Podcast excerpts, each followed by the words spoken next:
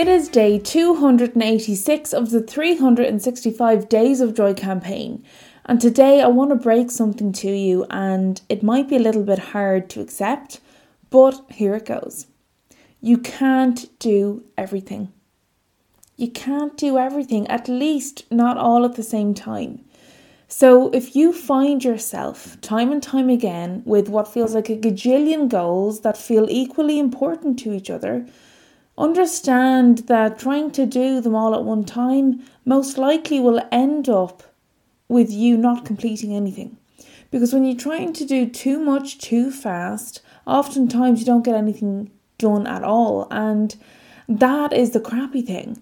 Our ambition actually is what sabotages our progress. And what I really want you to remember today is that you just can't do everything all at once. This isn't to say that the goals that you have that you can't complete them all, that you can't achieve them all. That's not what I'm saying. But what I am saying is you can't do it all in one time. Yeah? If you have some significant goals that require you to change your habits around 360 or really look after your health or um, it, it requires you to double down on the time you're putting into projects at work can't do all of that at once. Like, you will literally burn out. You'll run yourself into the ground.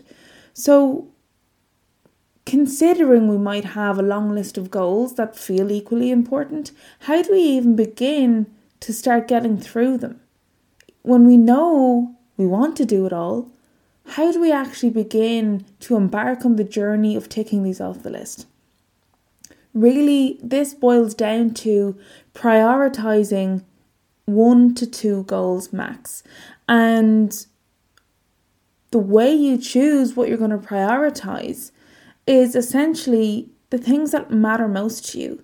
They're either things that you know you need to sort out because the stakes are super high. For example, um, if your health is in bad shape, um, and you also have other goals for um, career or hobbies or whatever, but the stakes for your health are super high, obviously you're going to start with your health. That needs to be a priority.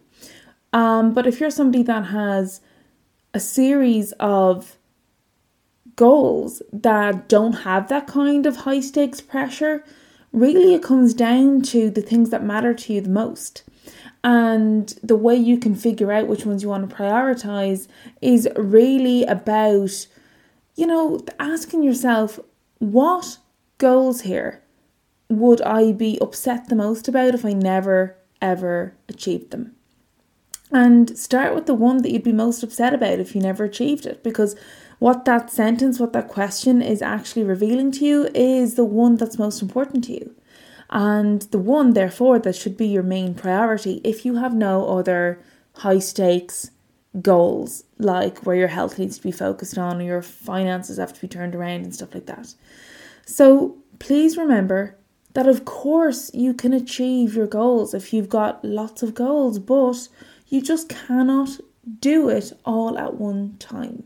Okay? You can't do everything today. You can't sort everything out and turn your life around in every single aspect in a week. Yeah? You have to really look at your expectations of yourself as well. Look at what's realistic because oftentimes we set ourselves too many goals, we trip ourselves up, we realize that it's not sustainable, we stop, and then we get caught in this cycle of patterns that don't serve us because we end up going back to the bad habits we had before before we decided we were going to make all the changes and reach all these new goals. So do yourself a favor, don't take on too much at the start. Decide what is the priority and go from there. Once again, nobody here is saying that you can't reach your goals or dreams if you've got more than one on the list, but you can't do everything right now. Prioritize and execute. This is your best strategy. So, best of luck with this. Have a good old think on what are your high stakes goals and what are your priority goals if you don't have any high stakes goals there um, related to your health or dire financial circumstances, etc. What do you really, really want to achieve and focus on the most? Start there. And remember that the world is absolutely your oyster, but you've got to play the game in a way where you're not going to run yourself into the ground because you've got to keep afloat at the same time.